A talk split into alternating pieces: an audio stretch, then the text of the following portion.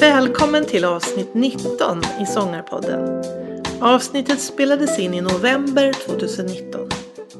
Nu ska vi prata körsång med en körledare som trots sin ungdom måste sägas vara en av Sveriges mest framgångsrika körledare. Han är själv sångare och har bland annat vunnit VM med kvartetten Ringmasters. Och de senaste åren har han ägnat sig mer och mer åt kördirigering. Och det har visat sig vara ett vinnande koncept. Vi väntar på Rasmus Krigström.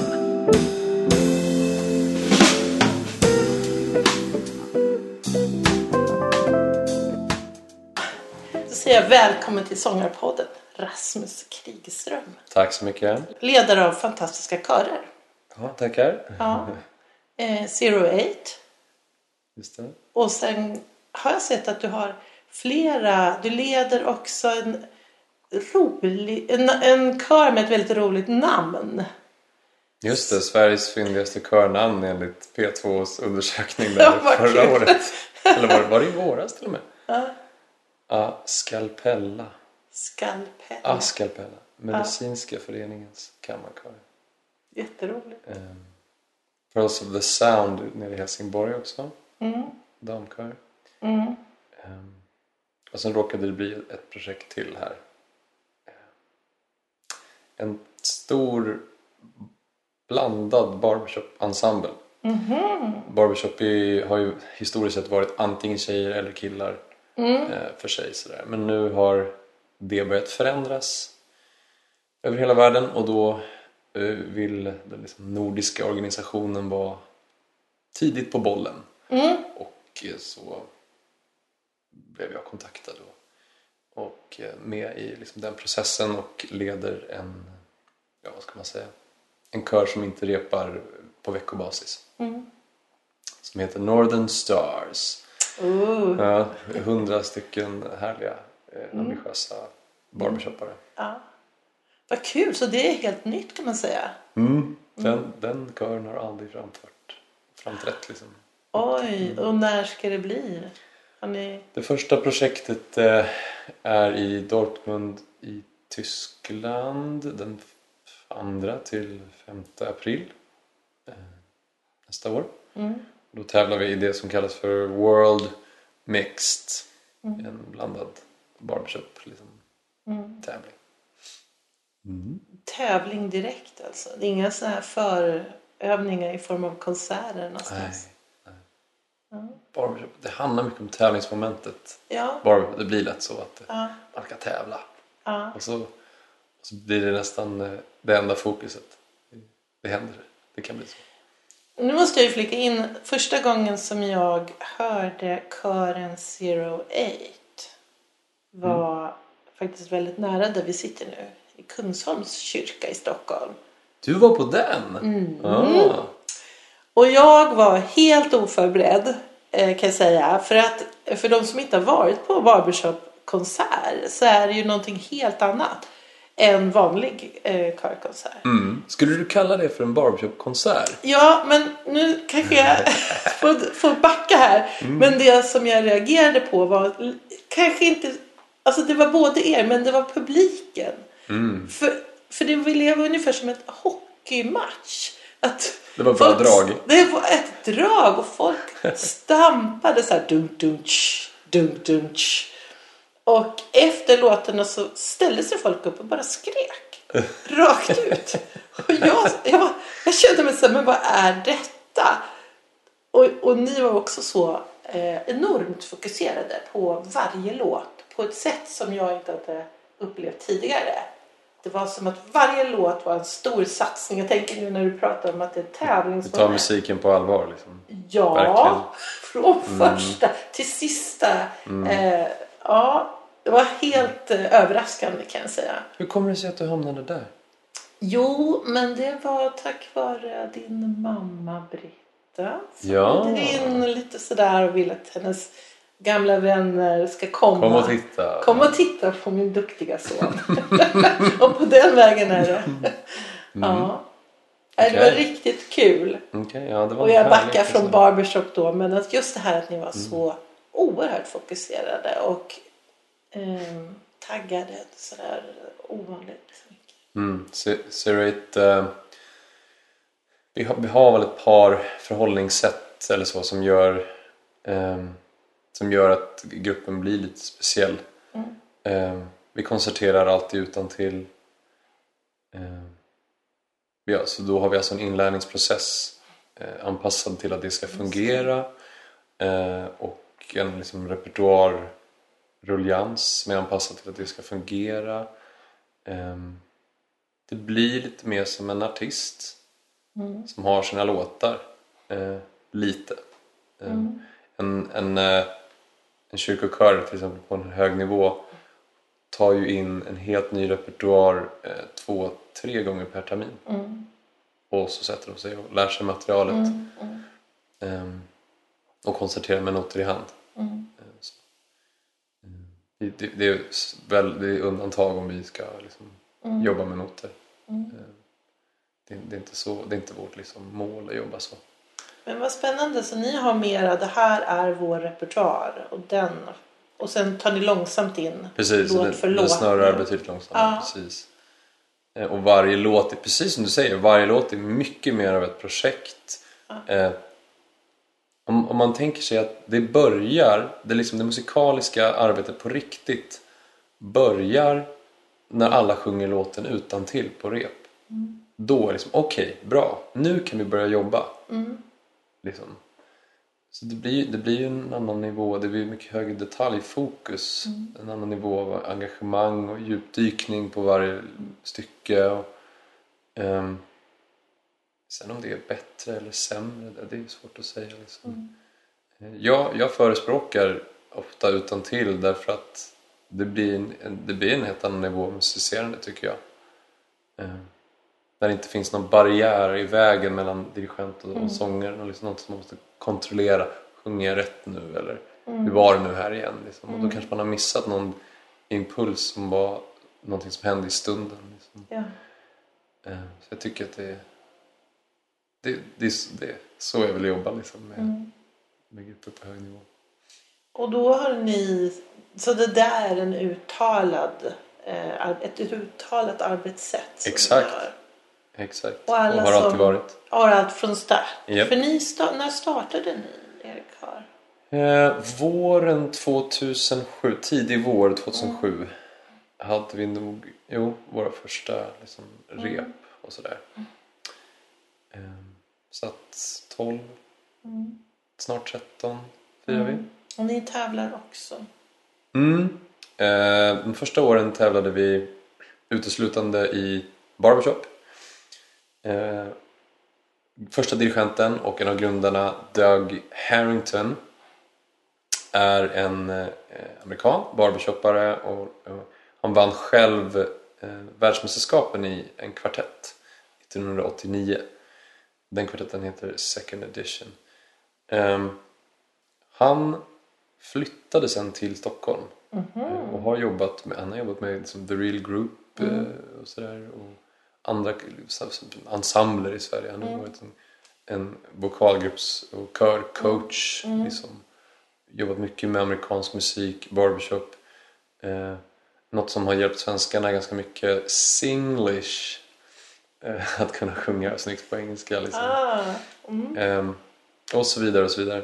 Och sen ehm, hittade han oss, kan man säga, eller vi sammanstrålade på något sätt via Nordens eh, manliga barbershop-organisation kan man säga.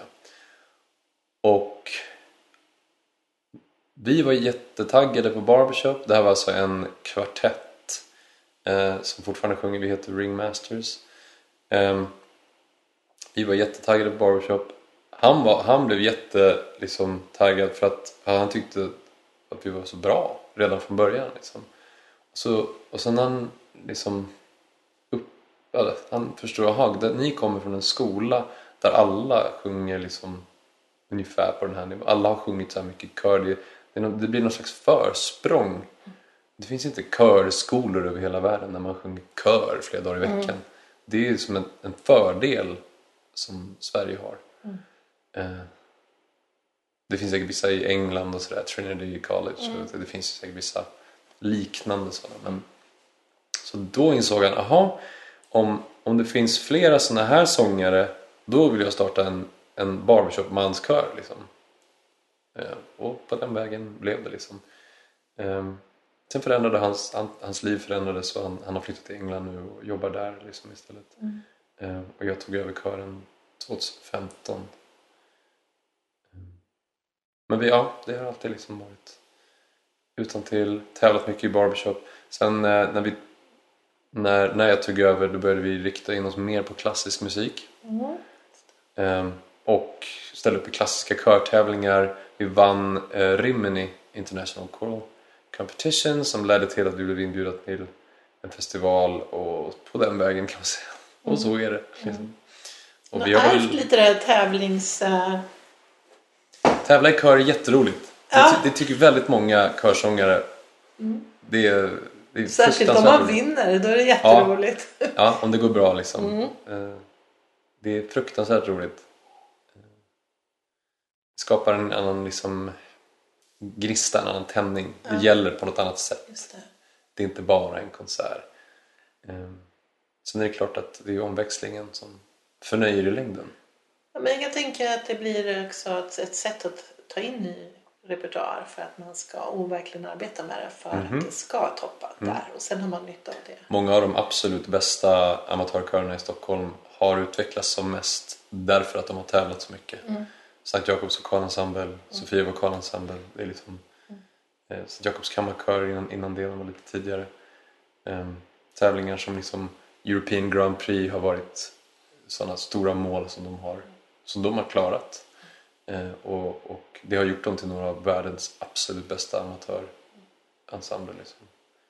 Så det, jag skulle säga att tävling är enormt viktigt för, för, liksom, för hela körbranschen. Eh, och det kan vara fruktansvärt roligt. Men det är en satsning. Liksom. Det, det får bara aldrig brista. Du pratar om den här skolan där alla lär sig sjunga. Adolf Fredriks musikklasser. Mm. Och sen är det också Kungsholmens Mm, Stockholms musik. musikgymnasium, Ja, Kungsholms det. Och nu pratar vi Stockholm då. Våra lyssnare kommer ju från hela, det. hela Sverige. Men i alla fall att det finns sådana skolor. Ja, du har ju Lars-Erik Larsson i Lund. Eh, och vad heter, det finns en i Göteborg tror jag. Vad heter? Ja, Det, det finns. Jag tror att det är vanligare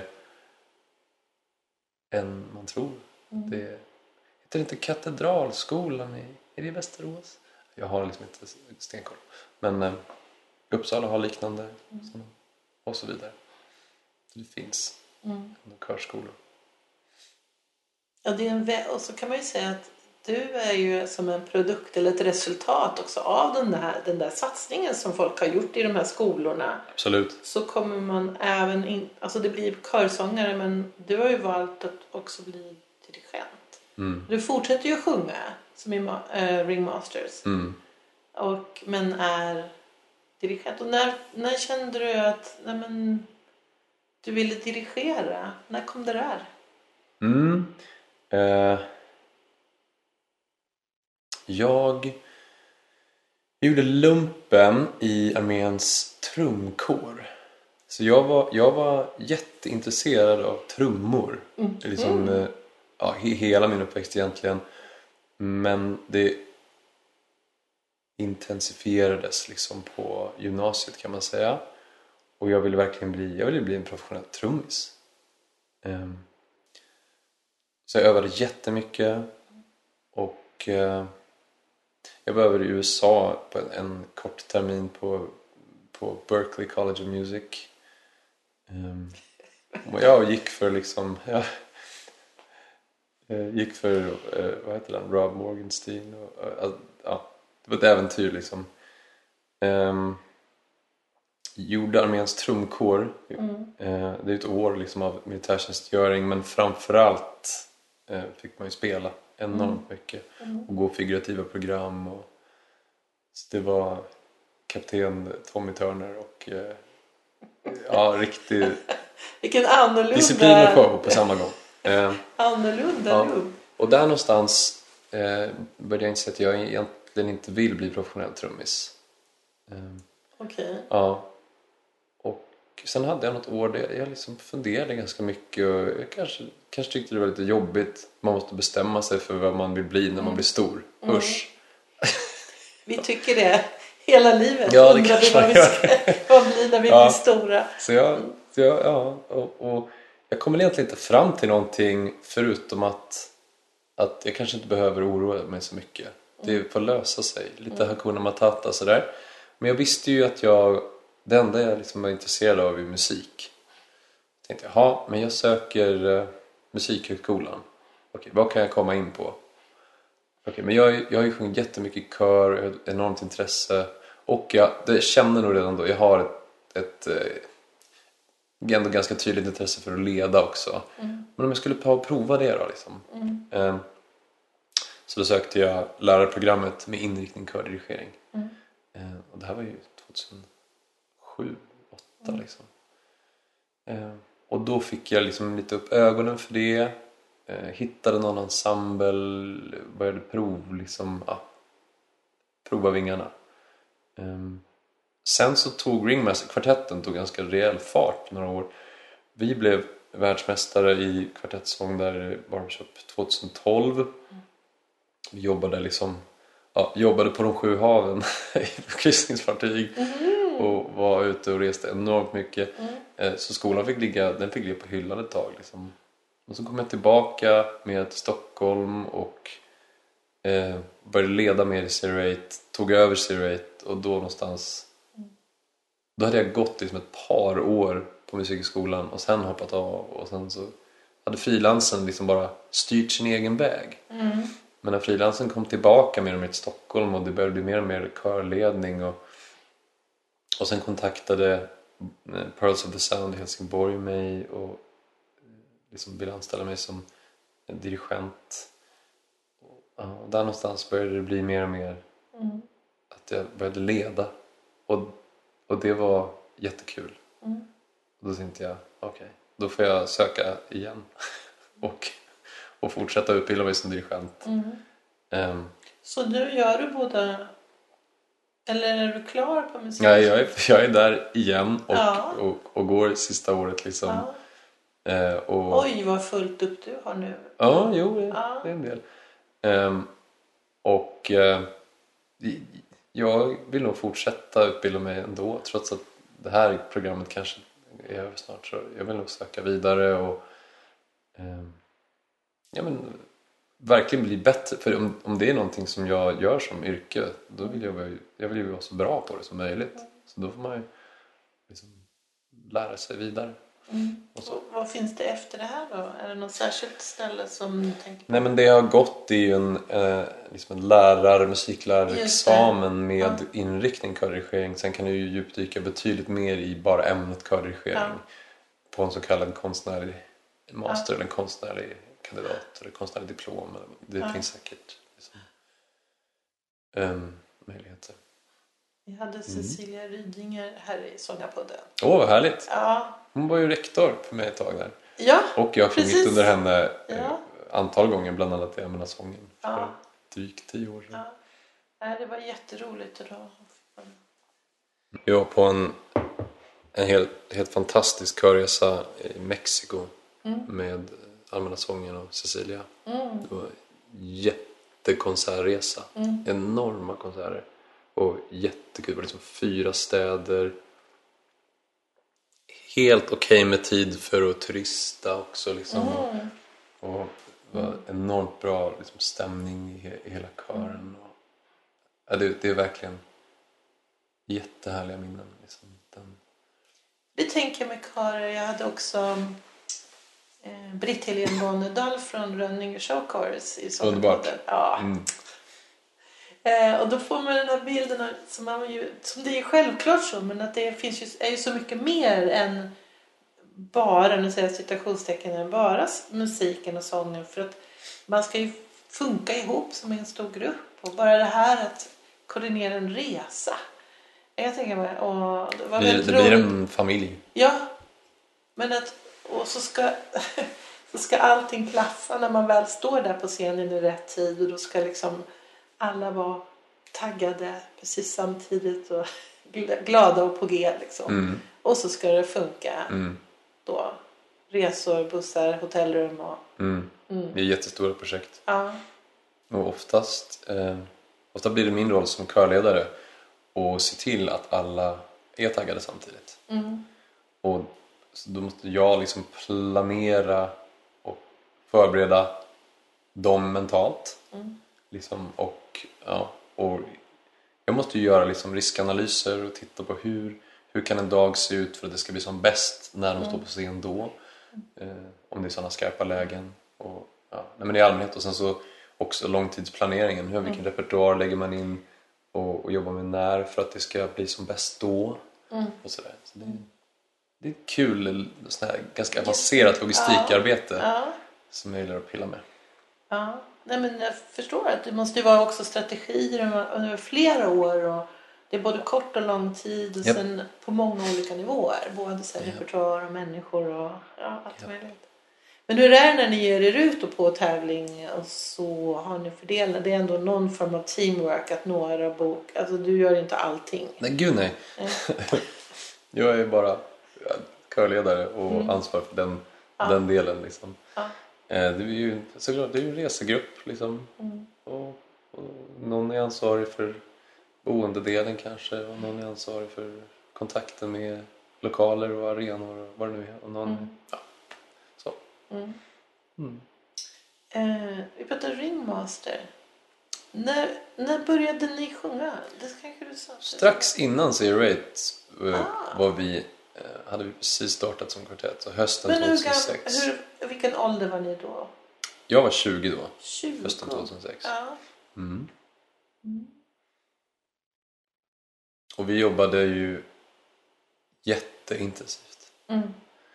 Alla var lite sådär i en period i livet där vi, vi kunde ägna vi kunde ha, ha tre rep i veckan. Det var Mm. inga problem. Liksom. Nej. Det funkade för alla. Vi kunde ägna jättemycket tid och Ja. vi utvecklades Herregud. som grupp väldigt fort. Ja. Och vi hade ju enorm hjälp. Eh, Britt-Helén var med på ett hörn i början. Liksom. Doug var ju vår mentor hela vägen tills vi vann eh, Mm. kan man säga. Eh, Och vi hade även en massa andra coacher. Det är väldigt vanligt i barbershop-världen att man på en gång liksom tar, ja, man tar hjälp av coacher och experter. Och Mm. liksom kompetensutveckling är ett stort eh, område och ganska stort fokus i, i barbershop. Mm. Det har inte riktigt känslan av att, att till exempel klassiska körer jobbar så. Nej. Eh, de har liksom, körledaren är eh, experten och så. Det är liksom Just det. lite samma sådär. Det har börjat förändras också Ja. tror jag. Det kommer mer liksom sceniskt arbete och andra Just typer av experter och så tar man in kanske någon sångpedagog, klassisk sångpedagog på ett Mm. hörn där. Så det börjar för, bli lite mer så. I Mm. barbershop har man verkligen, då kan det vara, då kan det vara en coach som är med på ett helt internat. Mm. Så körledaren är ju Ja, det, det är ju bara en repetitör. Eller vad ska jag säga? Mm. Som, som, som egentligen inte borde störa med egna åsikter och för mycket liksom, Just sånt där.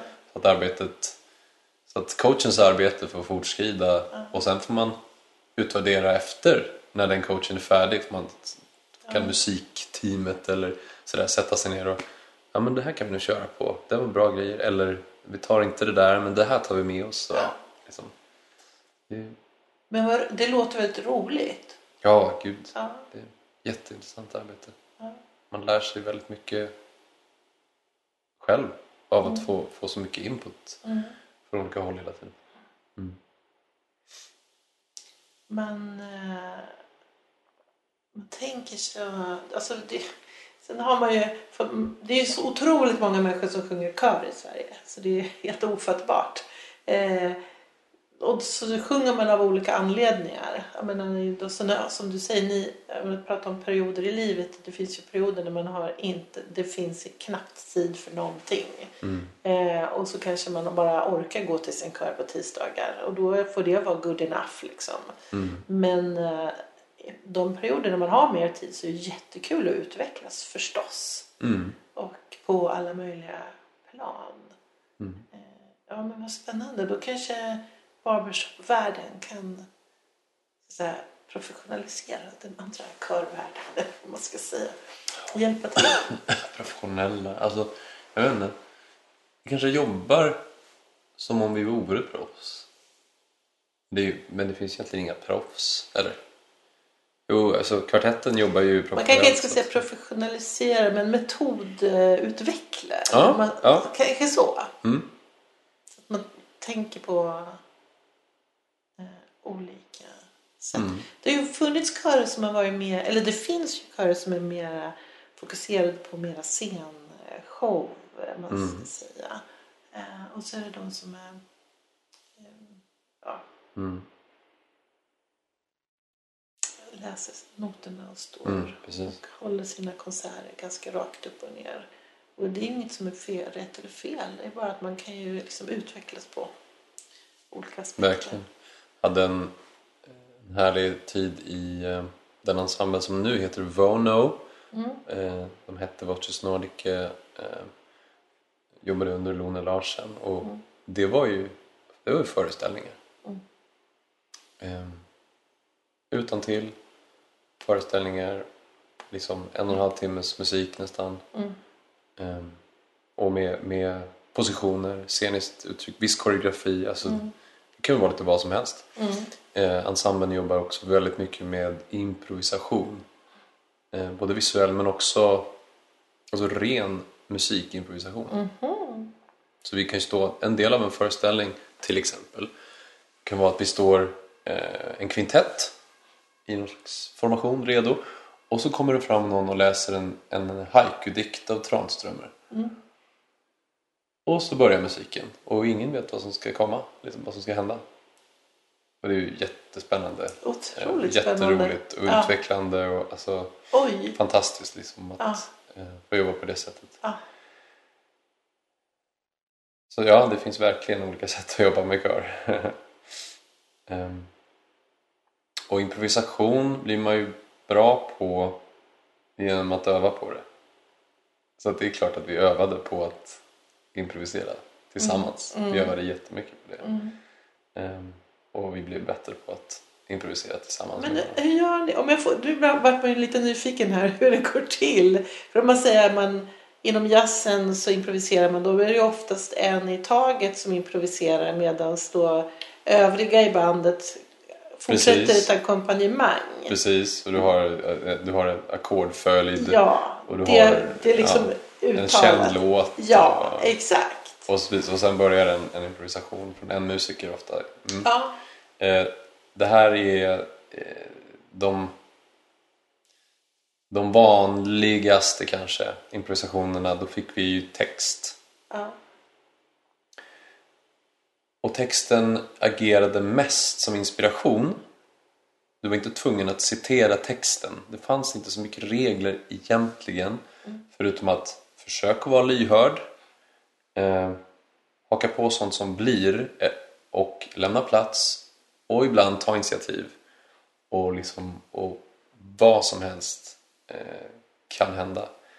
Vi är ju, ja, vi är ju människor i eh, västvärlden, i Europa liksom, som har en viss tonal uppfattning och ja, vi, vi är vana vid att jobba, jobba liksom diatoniskt eh, och, och ibland kromatiskt liksom, och, ja, och sånt där.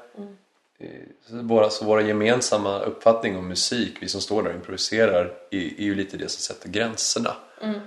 Eh, Sen blir det ju extra roligt om man börjar liksom försöka tänka outside the box. Vad händer om jag bara visslar här eller, eller, eller skriker några ord? Alltså det, kan bli, det kan bli vad som helst bokstavligt talat. Ehm, ibland väldigt spännande och ibland så lite liksom oj, vad händer nu? Det, är, alltså, det får man vara beredd på bara. Just det. Mm. Men om man vill, det där låter ju jättespännande. Ja, du får ta hit Lone. Ja, Hon, hon kan ju prata länge om, ja. om Men om man skulle vilja gå och lyssna på det, vad, hur? Vad? De gör föreställningar ofta. Ja. Hyfsat ofta. Ehm, Det var, en, det var ett var det 30-årsjubileum? Nej, 10-årsjubileum. Nej, det var någon slags jubileum Mm. Eh, jämt. Här är nu i slutet av oktober tror jag. Ehm, de, de finns och syns verkligen. Eh, Det senaste jag gjorde, men det var några år sedan nu, eh, jag har inte riktigt haft tid att vara med. Eh, Det var, vi gjorde, eh, mm, vi premierade en föreställning, en ny föreställning på Fotografiska i den här, ja vad ska man säga, projektorsalen. Ja, alla väggarna har liksom synkade projektioner. Så du kan jobba med hela, hela salens väggar som, som projektordukar. Typ. Det var en härlig speciell föreställning. Ja, man måste ju gilla, måste gilla att kasta sig ut lite. Ja, inget för den nervösa. Om man inte gillar att kasta sig ut lite då kanske man skulle må lite dåligt inför en sån föreställning. Mm. För att vissa delar av föreställningen är ju inte skrivna än när man går in på scen. Ehm, ja, det måste man nog gilla. Eh, ja, man blir fylld av tankar och kring hur det skulle kunna gå åt skogen. Mm. Och hur roligt det skulle kunna vara samtidigt. Vi har haft fantastiskt roligt. Mm. Ehm, det, ja, verkligen. När du var liten så sjöng du, har du sjungit sen du var liten eller när Mm. uppstod det här sånglivet? Mm, ehm, alltså mamma sjöng med mig i, typ i barnvagnen och jag liksom slutade inte. Mm. Så hon fortsatte bara. Och till slut var hon ju tvungen att liksom hämta nya, hon var ju tvungen att köpa nya barnsångsböcker för att, för att liksom, hon fick slut på material att sjunga med mig. Vad mysigt. jag bara sjöng. Sen började jag i kör lite motvilligt tror Nej. jag när jag var fem. Ja, barn. Mm.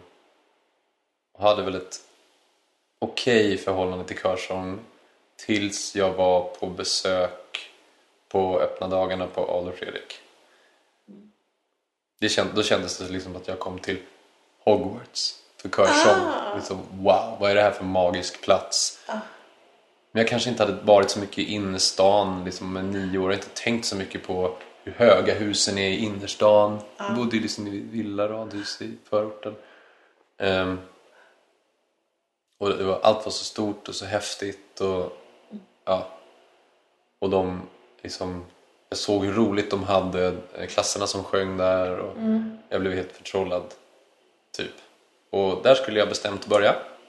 Så jag gjorde audition. Eh, audition till Adolf Fredrik och jag tyckte det gick jättedåligt. Jag tror att jag började gråta. Ja, något. Men jag, jag hade väl tur att komma in då. Så att, och på den vägen ner.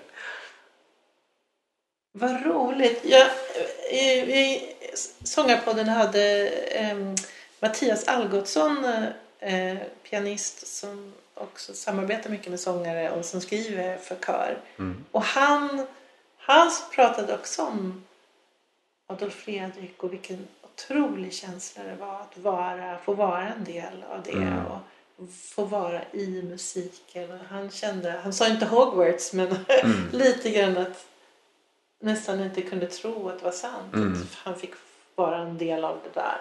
Absolut. Eh, Och de här stora Lucia-konserterna Ja. varje år. Vi var ju i Globen då fortfarande. Det var enormt, liksom, Ja. enormt häftigt. Enormt häftigt att få vara ja, 11-12 och liksom gå in där och göra en, en, en jätteshow. Liksom. Mm. Ehm, ja. Det var en ma- magisk tid på många sätt. Mm. Jaha, ja men vad kul. Och sen blev det Kung, alltså, Stockholms musikgymnasium. Mm. Så det var bara, det var hela ditt liv. Det har aldrig tagit slut. Nio år i skolan och så vidare. Ja. Mm.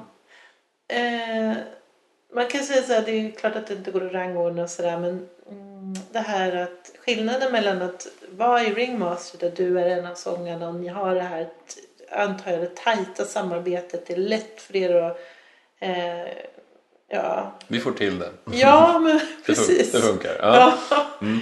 Och så kör, kördirigerandet. Vad är det som känns allra roligast? Kördirigering är ju ja, för, i förhållande till ensemblesång då, det blir ju det nya för mig. Mm.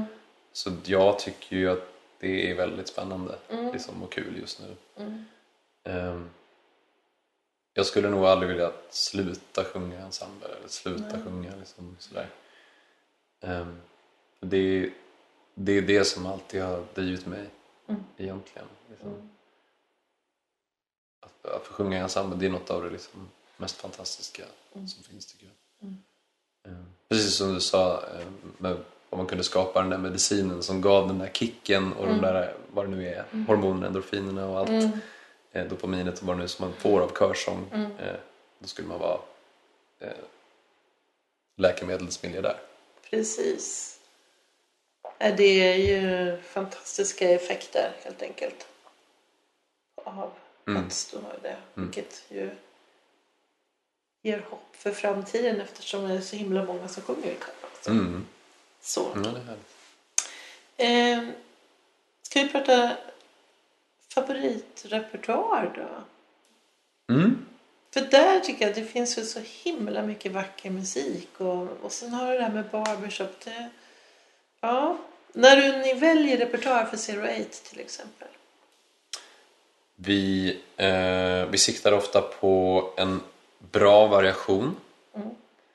Eh, så snabba låtar, eh, lugna låtar, fina låtar, eh, kärva låtar. Liksom. Eh, men inga låtar som inte musikgruppen liksom kan enas om går ju igenom. Eh, så det är en demokratisk process kan man säga. Mm. Eh, vi har sedan några år tillbaka haft ehm, lite av ett fokus att hela tiden beställa ny musik. Det skrivs för lite för manskör. Eh, det, det finns liksom för lite ny repertoar känns det som. Ehm, så vi har, dels finns det kompositörer inom kören faktiskt ett par, tre stycken som har, som har gjort jättehärlig musik. Eh, en del av det ligger redan på några av våra skivor. Eh, Erik Nordmark till exempel, han har fått två stycken. på. Eh, sen beställde vi av eh, Storkyrkans organist körledare Mikael Waldenby. Eh, skulle gärna göra det igen. Jag har komponerat eh, en, det kanske kommer någon mer. Det, så det, det, det, det känns viktigt att vi får... eh, I våras uruppförde vi av Jesper Hagberg som jag har studerat med. Eller vi går på skolan tillsammans. Eh, och så vidare. Så vi försöker liksom att, att anlita tonsättare och om det är folk inom kören som har någonting som vi känner att det här kan verkligen bli någonting. Eh, vi försöker att få fram ny musik. Det är, så det är en, en viktig del av repertoarvalet. Dels för att det känns som att det finns lite för lite bra manskörsmusik. Ehm, och dels för att det blir ju en, det är ju en legacy. Det är ju en liksom, Ja, de här har ju vi fått fram. De här Ja. stycken har vi bringat till världen. Man ska säga. Ja, och göra de första originalinspelningarna av. Ja, Så uruppförande, sätter- originalinspelningar ofta. Ja. Ja. Mm. Det, var, det var liksom... Det känns viktigt tycker jag. Mm. Ehm.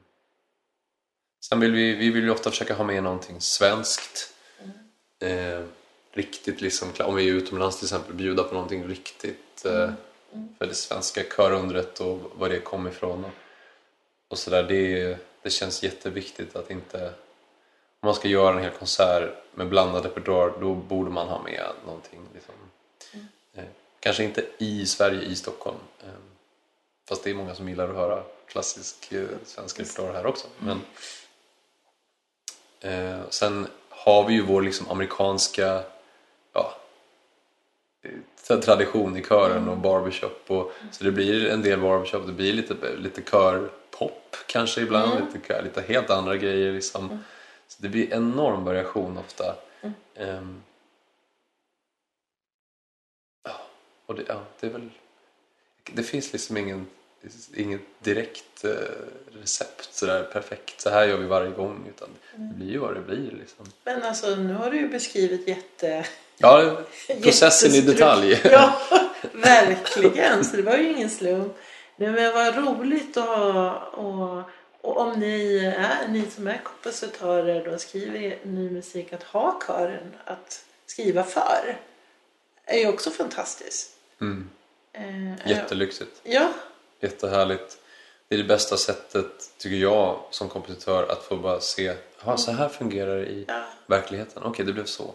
ja. Härligt. Då vet jag, då kan jag tänka så här nästa gång kanske. Och så kanske mm. Mm. Vi försöker jobba ehm, Vi försöker jobba med andra grupper. Det har blivit en hel del med andra körer. Mm, ja. Det är på söndag jobbar vi med en folkmusikgrupp som heter Kolonien. Mm, Eh, Så då ska vi liksom gifta oss på scen med någon, med någon helt annan klang. ja. Det blir väldigt spännande. Och kolonien, eh, sjunger de eller är det en kör? Eller Det är en folkmusikgrupp. folkmusik. Så det, ja, vad Så kul! Ale Möllers dotter Anna Möller och med flera liksom. Ah, vad Och, ja, alltså helt, helt fantastiska folkmusiker. Ja. Så det är stråk, liksom gitarr, slagverk, eh, bas och, och de sjunger också lite. Men Samarbete med kolonien alltså. ja, och vi fick ju, eh, men till exempel vi, vi fick ju äran att jobba med Sveriges Radio Symfoniorkester och det här eh, Bowie Tribute-projektet. Eh, så det, så, ja, ju, ju mer och ju fler och ju roligare och liksom, ja, allt med, det är variation, förnöjer och så vidare. Och så vidare. Det är inte det är inte kul att bara göra exakt samma sak hela tiden. Nej. Nej. Man vill ju utvecklas, man vill ju göra nya saker. Man vill, liksom, men det gör ju ni. Jag läste också att ni har vänkör som ni hade en gemensam konsert i Moskva. Um... Ja, ja, vi träffade, vi, gjorde, vi fick äran att göra en del av postmusikfestivalen och galakonserten i Tchaikovsky Hall och sådär.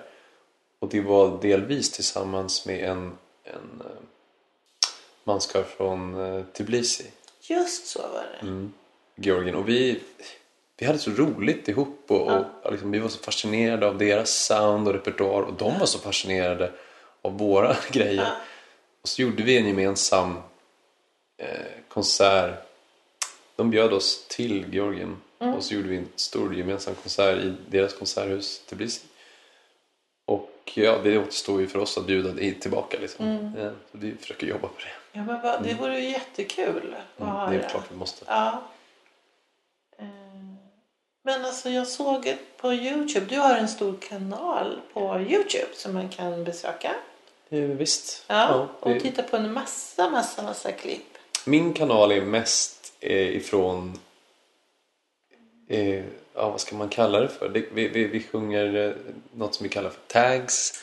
Ja, det hade jag tänkt fråga här-. Vad menar du? med- Det är liksom en subkultur inom barbershop-kulturen. Ja. Eh, tags är en koda, ett slut. Liksom.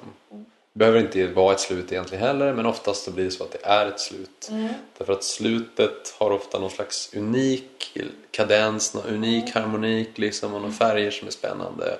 Och så, och så slutar det i något förlösande liksom. Wow, oh wow, där slutade det. Ehm, så de eh, snuttarna gillar vi att bara sjunga tillsammans.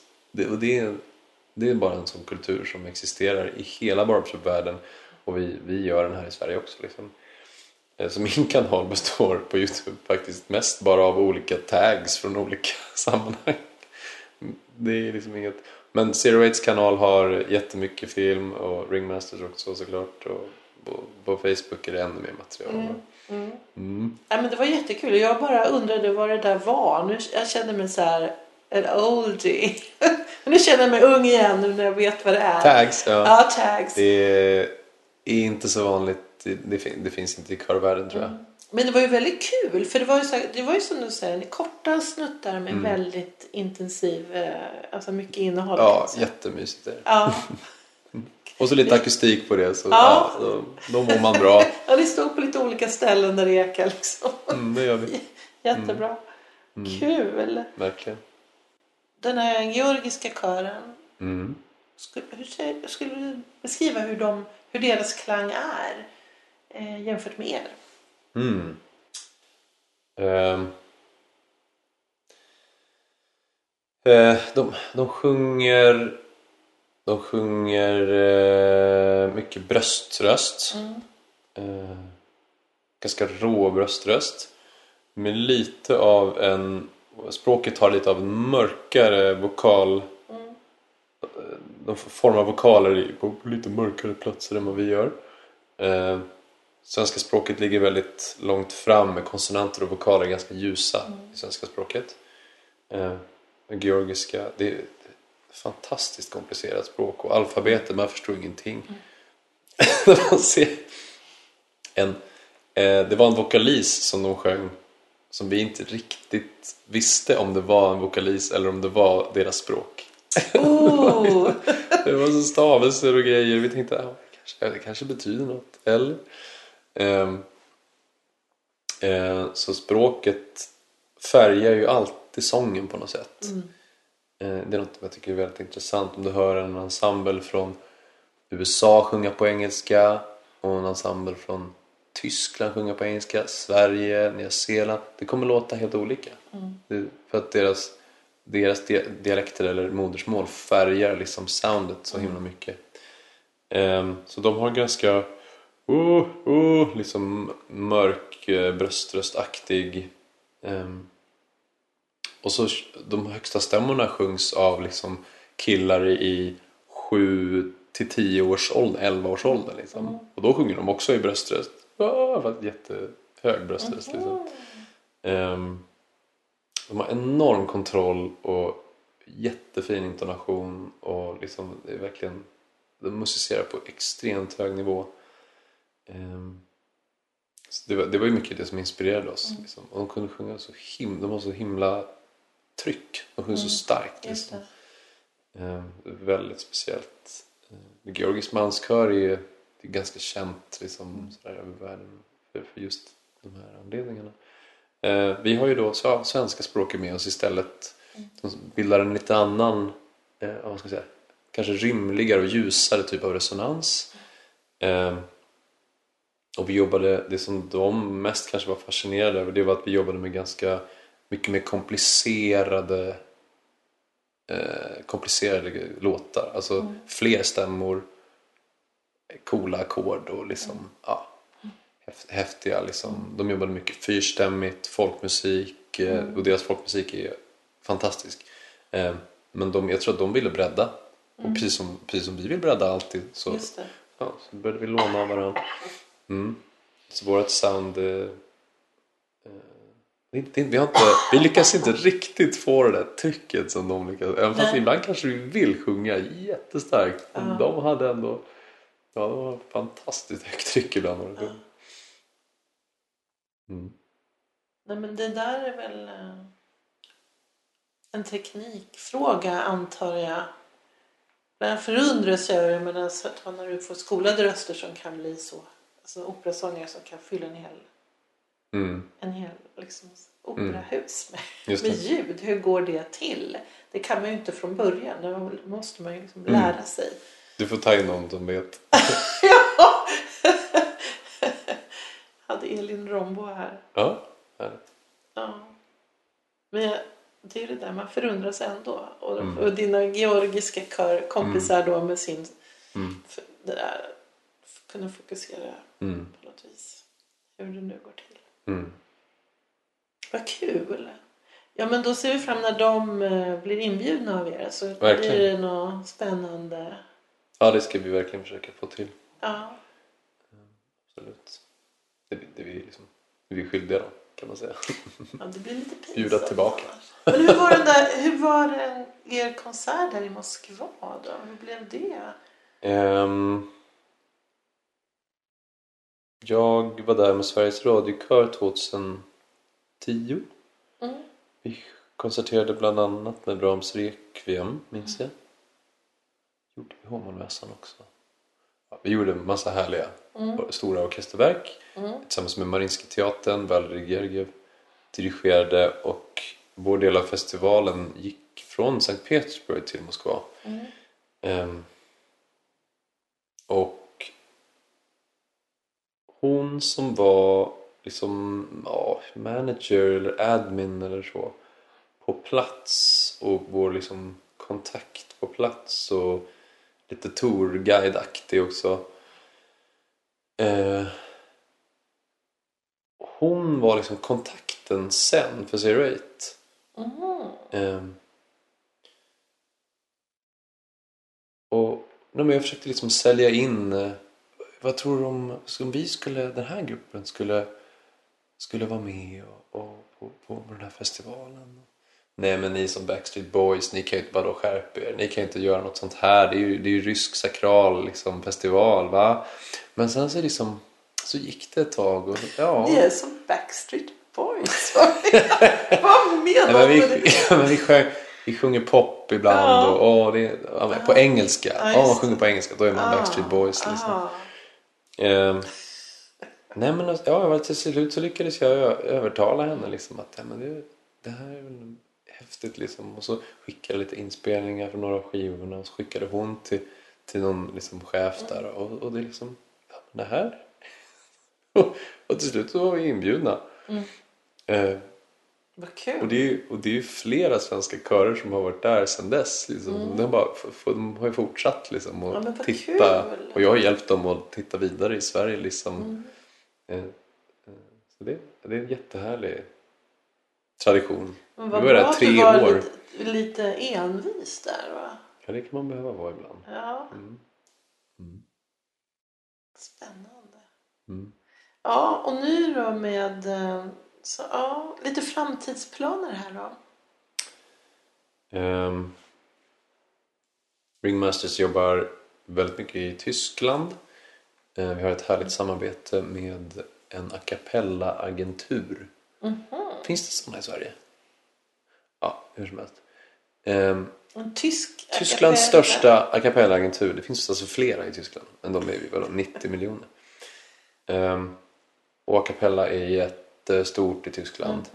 Jättestor körsång också. Så där har vi fått eh, verkligen en fot in och eh, gör ganska många, upp till 40 shower liksom om året. Oj! Japp, så vi åker in till Tyskland och har turnéer och ja, sådär. I olika sammanhang. Och, ehm, så det är väldigt eh, kul engagemang. Eh, Pearls of the Sound jobbar inför nästa VM i barbershop. Då blir det damsidan liksom. Och det VM i barbershop eh, det går av stapeln i Louisville, Kentucky.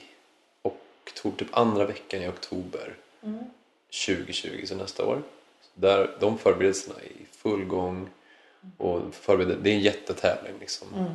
Som är eh, fantastiskt kul och, och sådär. Det jobbar man eh, enormt hårt inför. Ehm, ja, vi sa ju det där i början, Northern Stars stora eh, första projekt i Tyskland. Eh, en, och det är den tyska barbershop liksom, eh, organisationen Barbershop in Germany. Så det är deras konvent med den här tävlingen. Ehm, så det är, det är härligt.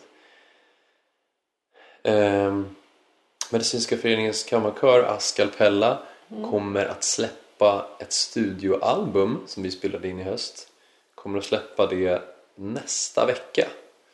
Samtidigt som vi har vår eh, julkonsert den 4 december klockan 19 i Adolf Fredriks kyrka. 2019 pratar vi nu. Mhm, nu, ja precis. Eh, och eh, nästa år så jobbar vi vidare. Kören har varit på sin första körtävling. Och fick då liksom känslan av hur det är. Att, att inte, inte bara konstatera. Och jag tror att det, de tycker att det är kul. så vi ska nog åka och tävla igen. Eh, någonstans i Europa. Ehm, och Zero Eight är vi gästartister i Dortmund på samma konvent som Northern Stars tävlar. Oh, du är busy, Vi ska, busy. vi ska även åka eh, på en stor konsertresa eh, till Litauen. Det är bara över en helg men det är, ett stort sammanhang. Eh, och så ska vi vara gästartister på Taipei International Choral Festival i sista veckan i juli. Så vi åker till Taipei. Oj, Mm, så det är fullt upp kan man säga. oj, oj, oj. Och eh, ja, Men alltså, det är lite mycket att- tänka på helt enkelt. Ja, När man, man- inte bara har en kör utan många som ska ut och tävla. Och... Ja, man får ha koll på kalendern och vad det är som... Ja.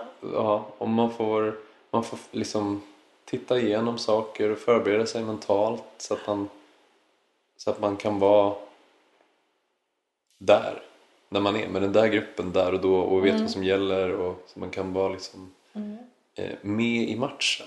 Mm. Ehm, så att säga. Och det, ja, det blir mycket men, men eh, det blir väldigt, väldigt kul, väldigt utvecklande. Ja. Men när, när har du tid att komponera då? När du far omkring så här? Och...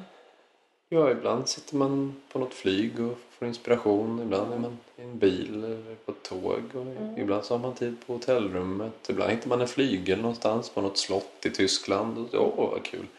Det, det går alltid att lösa. Okej.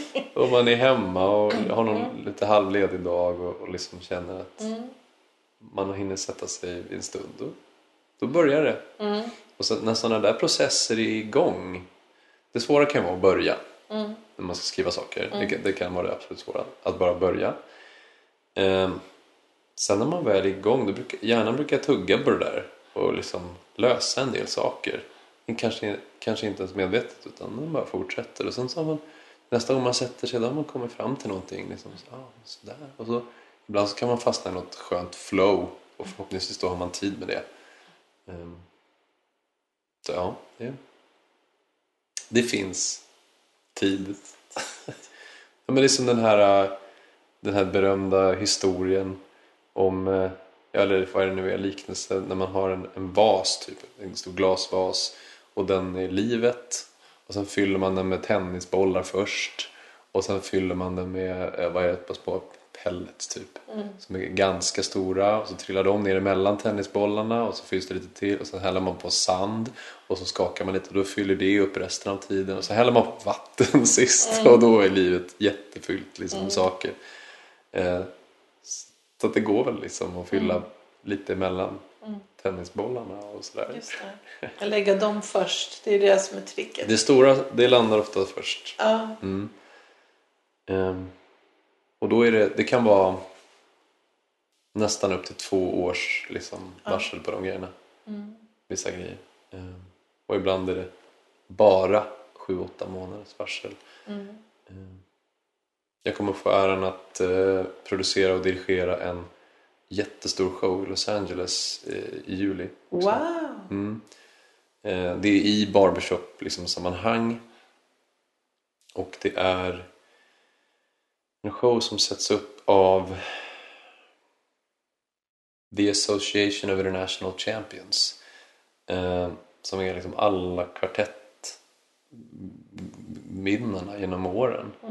De, start, de har liksom en egen organisation och den organisationen vill att göra en show.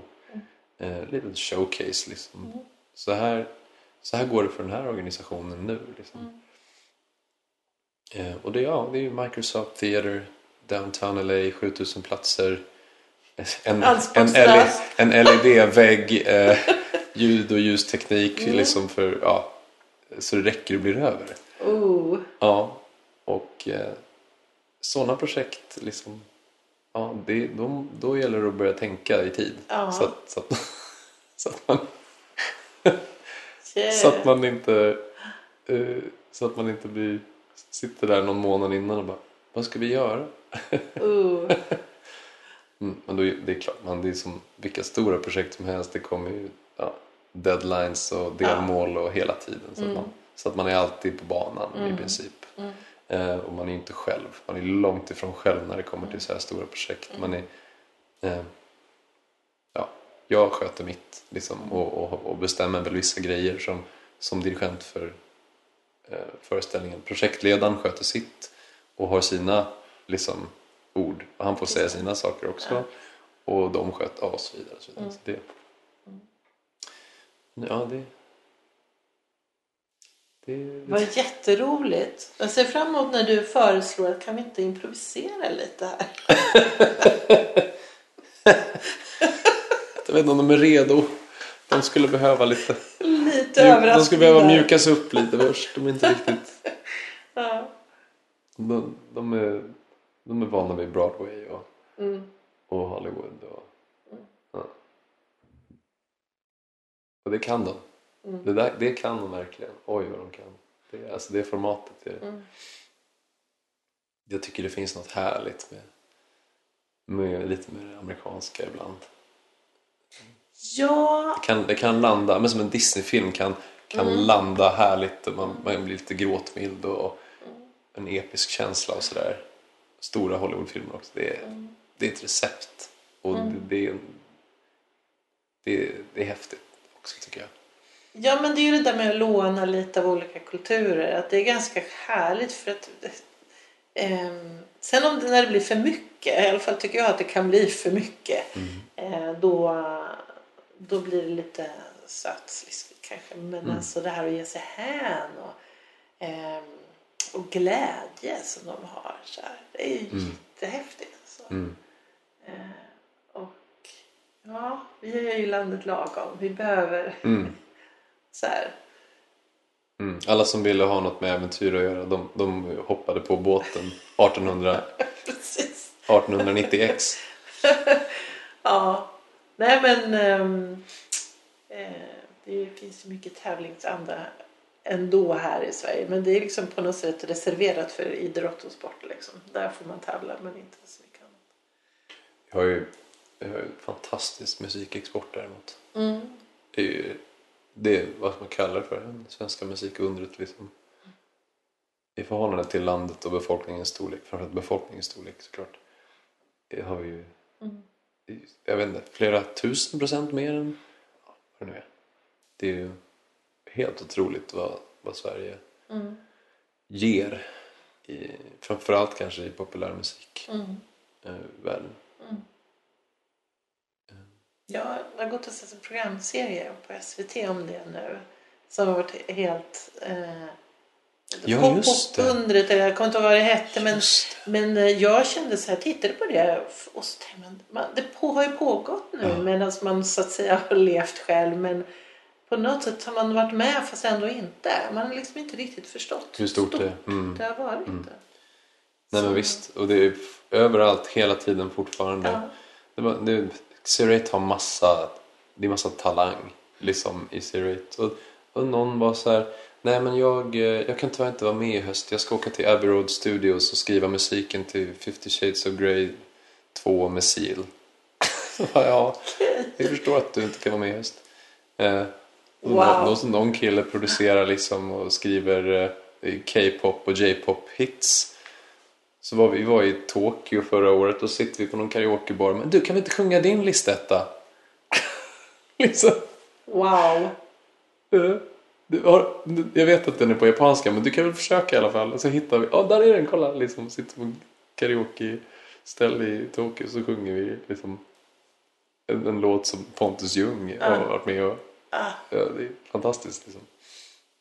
galet. Det är Sverige Sverige det är starkt. Liksom. Det finns Mm. Då kan det så- kommer sig liksom, att det finns ett, finns ett, är det tillåtande liksom, Mm.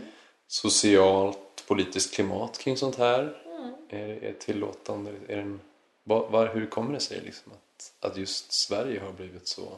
Många pratar om kulturskolorna. Mm. Att det är Mm. eh, som finns tillgängligt musikundervisning, en instrumentalundervisning.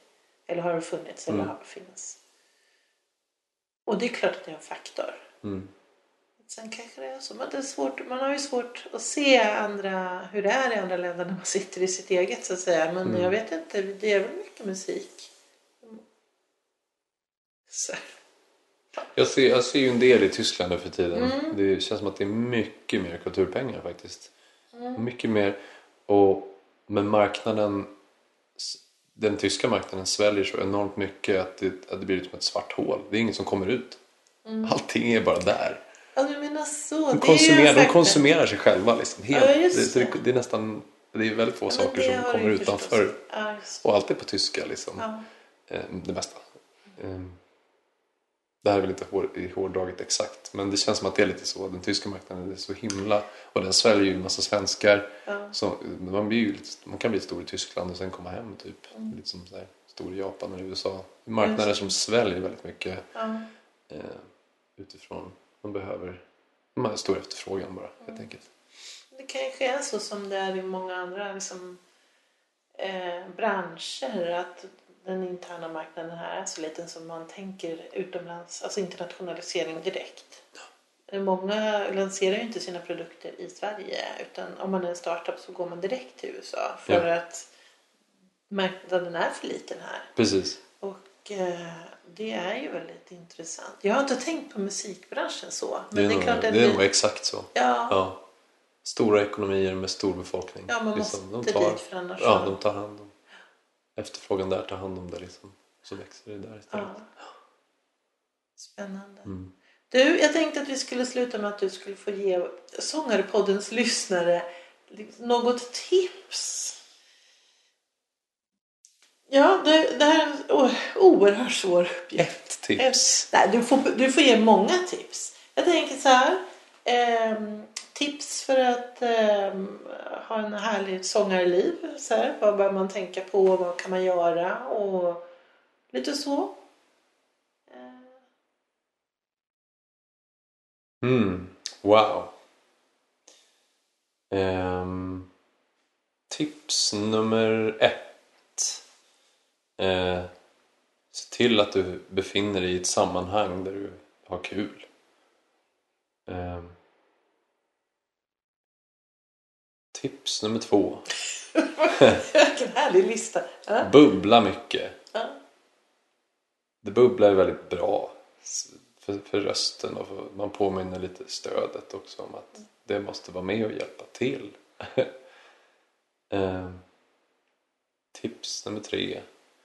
Eh, kasta dig ut lite, ta lite utmaningar, gör lite nya saker. Våga. Ja, det kanske räcker så. ja, men vad bra. Och när du sa bubbla, då menar du att prata? Ja, du... Ah! Mm. Bubbla. Bubbla, just det. Num- number one sångövning. Ja, gud ja. Vad kan, vad kan man kalla bubbla eller läppbubbla? Alltså, Lip, lip trill kan man säga på Mm. engelska. Eller bubbling.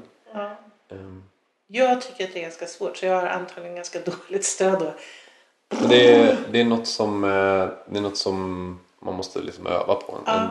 Och det, det, det känns konstigt, det är en konstig övning men Mm. nej, det är typ det bästa. Så att, så att eh, ja, tyvärr.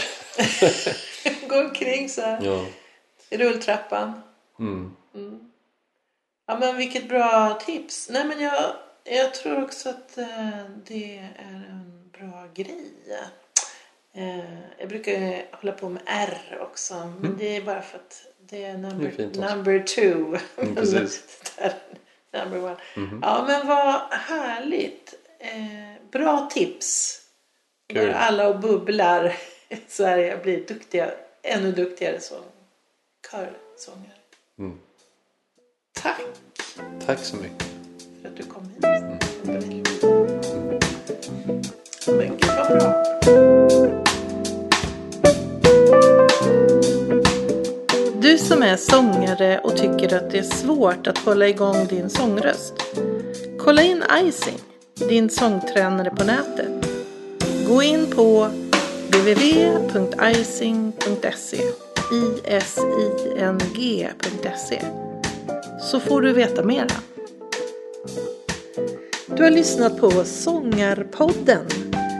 Vill du ha mer information eller få länkar till artister med mera så gå då till vår egen webbplats www.sangarpodden.se Vi hörs!